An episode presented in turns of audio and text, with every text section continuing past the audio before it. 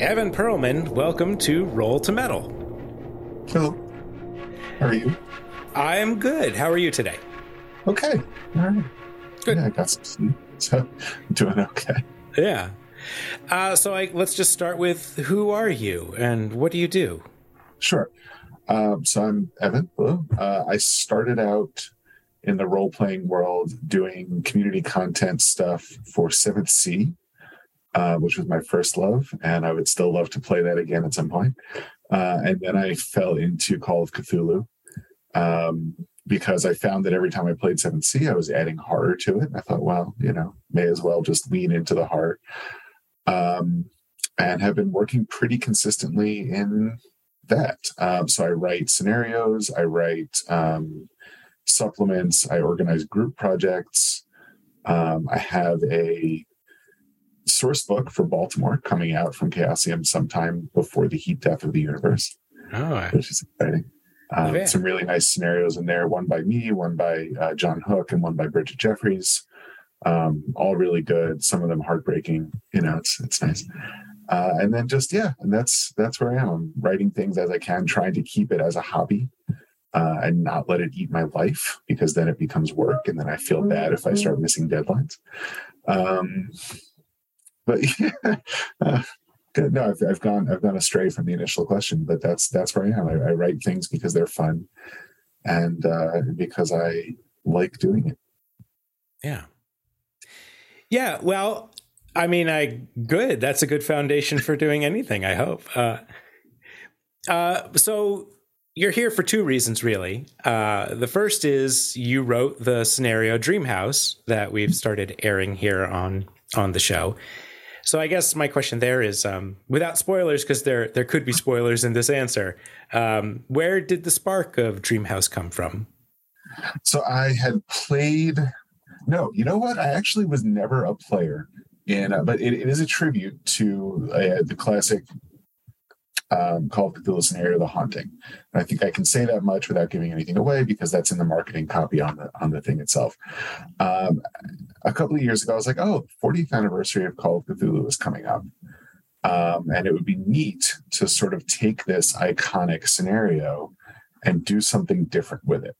Um, and I have this weird brain sickness where I can't just do a straight thing, right? It's got to be an inversion or a subversion or playing with it in some way, um, using rules in new ways, sort of subverting expectations.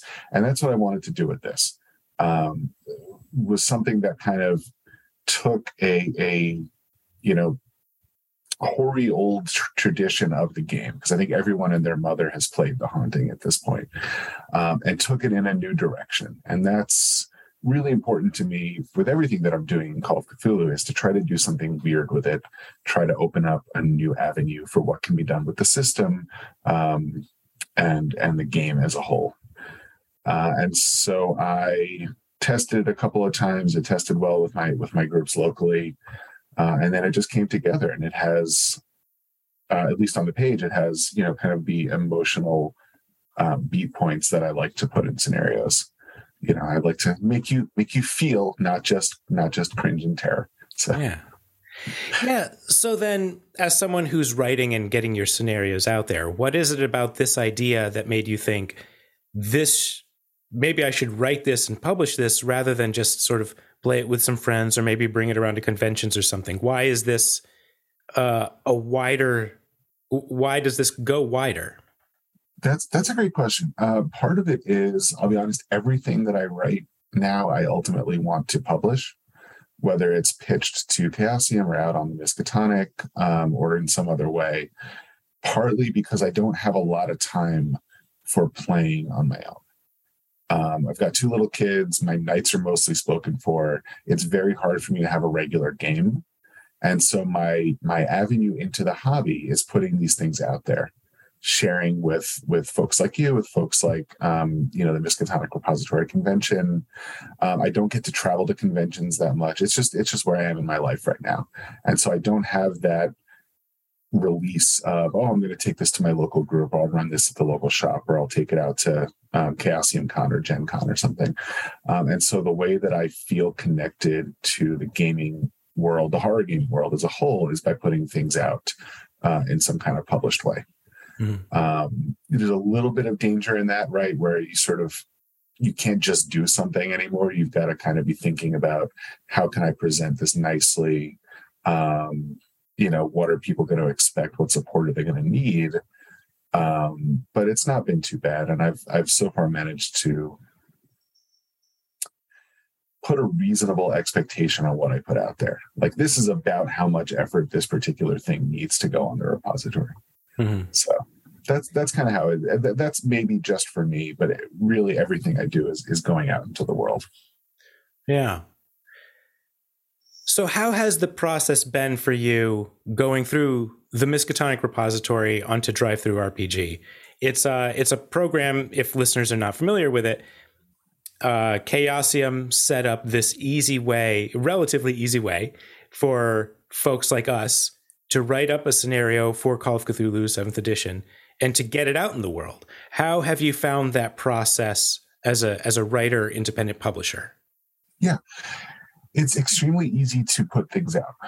Um, they Chaosium has very few restrictions on what you can do. Um, you know, you just stay away from sort of abusing IPs that they don't own um, you stay away from inappropriate content and you're basically fine um, you know the challenge is how much again like how much effort do you want to put into it do you want to hire someone to edit it do you want to hire someone for layout or do you want to do what i think many of us did with our first piece which is basically just you write it up in microsoft word try to get it to fit onto the template file and hit go um, and I think that's true of everyone in, in, every endeavor, whether it's writing or podcasting. You know, your first couple of things, in, in retrospect, look like garbage. Um, but maybe not yours. I haven't listened oh. to your. Oh no, mine, mine too, mine too. you know, but you, but you know, you don't want to let that um, let you down. And I think, you know, I'm I'm learning over time. I'm learning what um, gets popular. I am wrestling with how much I want to let that affect what projects I pursue.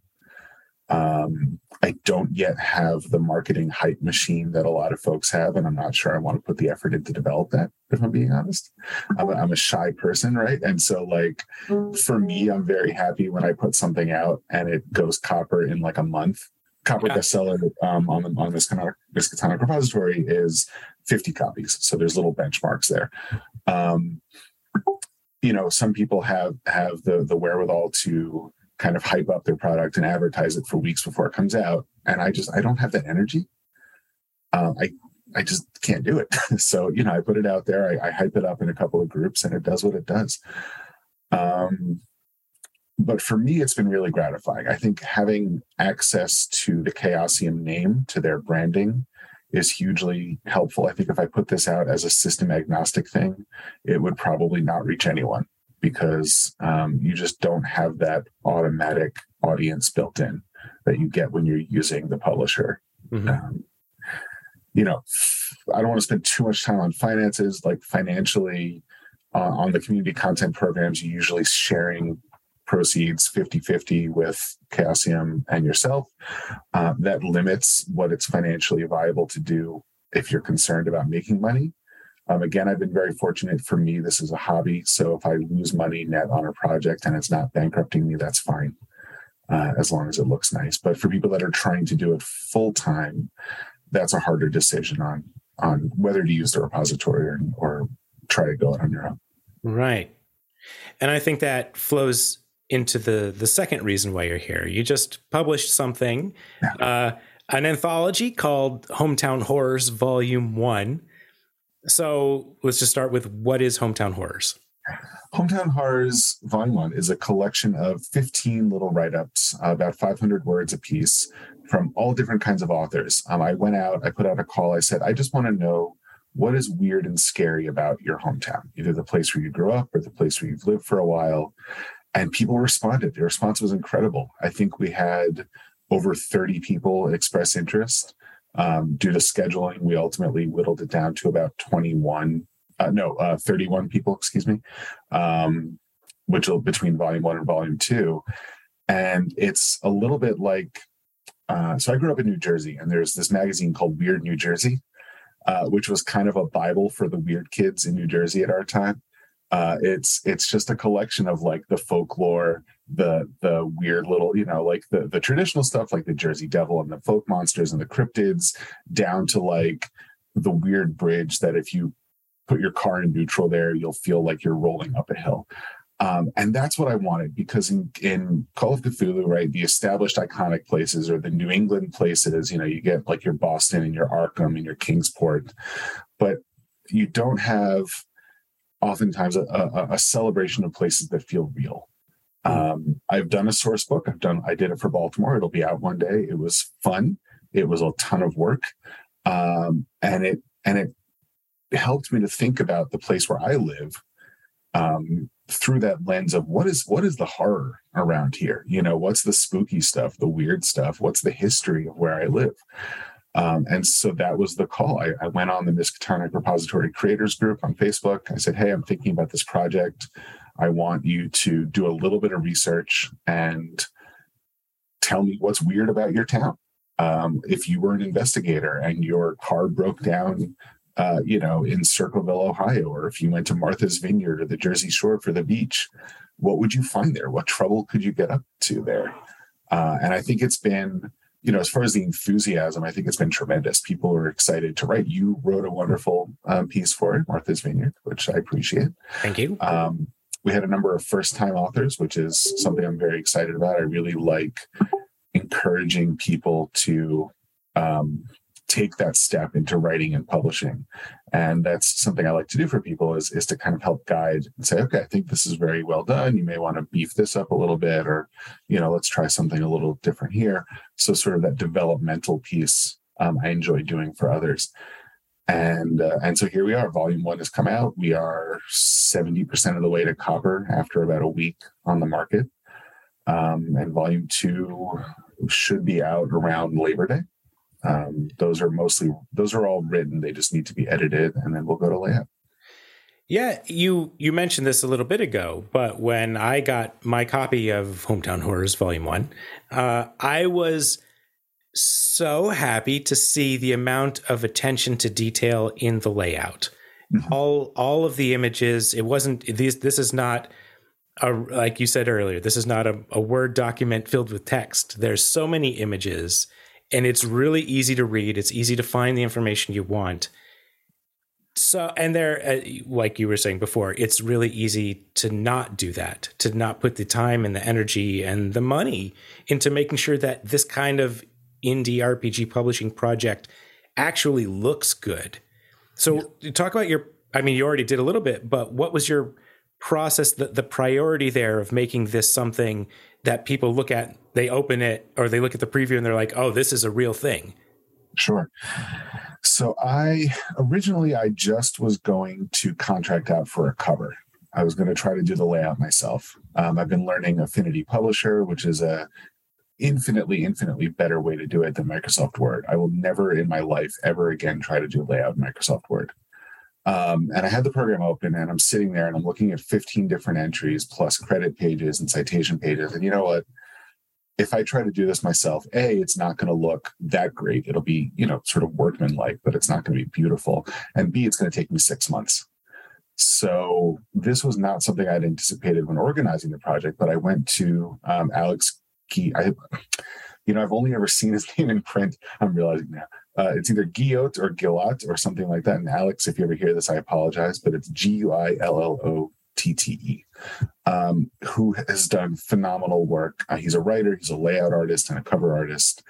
Um, and he was willing to, to do it. And he showed me a preview, and it blew my mind because it was so much more dynamic and beautiful than what I had envisioned you know when i think about layout it's like okay i can put a text box here i can fit everything on one page when someone who really knows what they're doing thinks about layout it's it enhances the text it's it communicates something on its own separate and apart from what the text is communicating.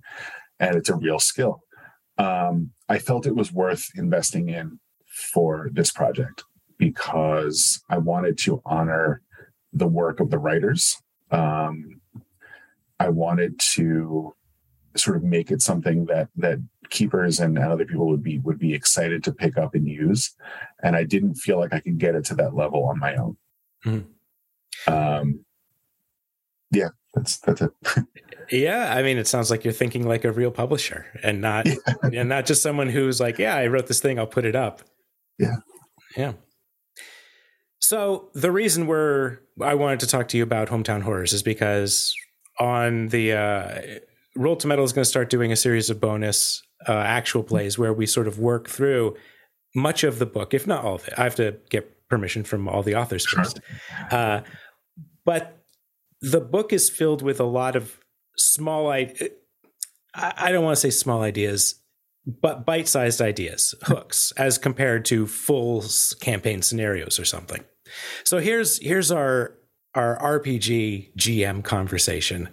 Are you the kind of GM that likes hooks, or do you want fully written scenarios in front of you? Are you that kind of an improver that you can say, all right, the idea is this. I had a little bit of time to think about it and now I can go, or do you want the full book when you when you're ready to run a game? That's that's a great question. Me personally, uh, in my idealized form, I'm an improver and I could take a paragraph long hook and spin out two, three hours worth of play. Um, in reality, I'm a little shy and a little bit, you know, still finding my GM feet, even though I've, you know, run the game probably 30 or 40 times now. Um, you know, I think what if I if I if I were coming to this book not knowing anything about it, what I would do with my personal style is I would probably take the hook and then spend a little time spinning out um, written notes for myself because I tend to run a game off of outlines. Um, mm-hmm. You'll find like in, in Dreamhouse, I use a lot of bullet points uh, because that's how I run things at the table. So what I would do is I would take uh, some of those those short hooks that we have in the book, and I would say, "This is great. I now have in my head the entire shape of the scenario. But I, for me personally, I would need to write it down first. So I would need a, couple of days to, to prep something, make sure that I have a clue trail, um, you know, make sure I have sort of various workable approaches for different skills, um, skill mixes. There are, you know, I've seen people do it. I know Mike Mason has done it at conventions, just improvise an entire scenario off mm. of, you know, a couple of keywords. Um, and I yearn to be that kind of person one day. Um, may have to take some improv classes one day, but I don't have the confidence yet as a GM. I'm just not there.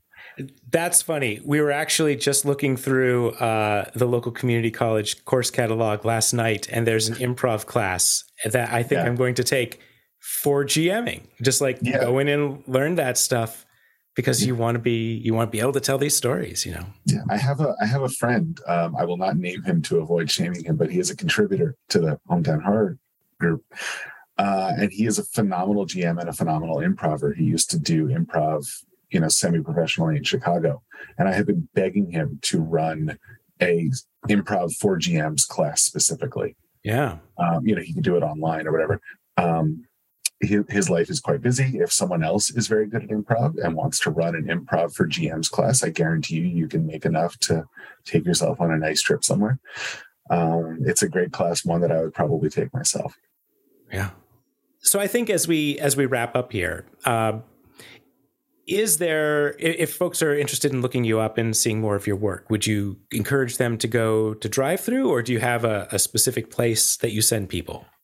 I think right now drive through is the best place. You can search for Evan Perlman on DriveThruRPG. Um, I do have a blog. It's colossalstories.blogspot.com. Um, I don't it very well. It's not, I don't have a ton of posts on it, but it does have um, a page that lists all the, the projects that I've worked on. So you can find it there as well. Yeah. Um, otherwise, you can, I, I friend people on Facebook. I'm very indiscriminate about it, like a much older person. I'm just really bad about pruning my Facebook list. Yeah. Um, and I lurk on Twitter, but Twitter makes me angry, so I don't post there a lot. Yeah. Well, awesome. This was this yeah. was fun. Thank you so much for coming on and, and talking about your writing. Thanks for having me. I appreciate it.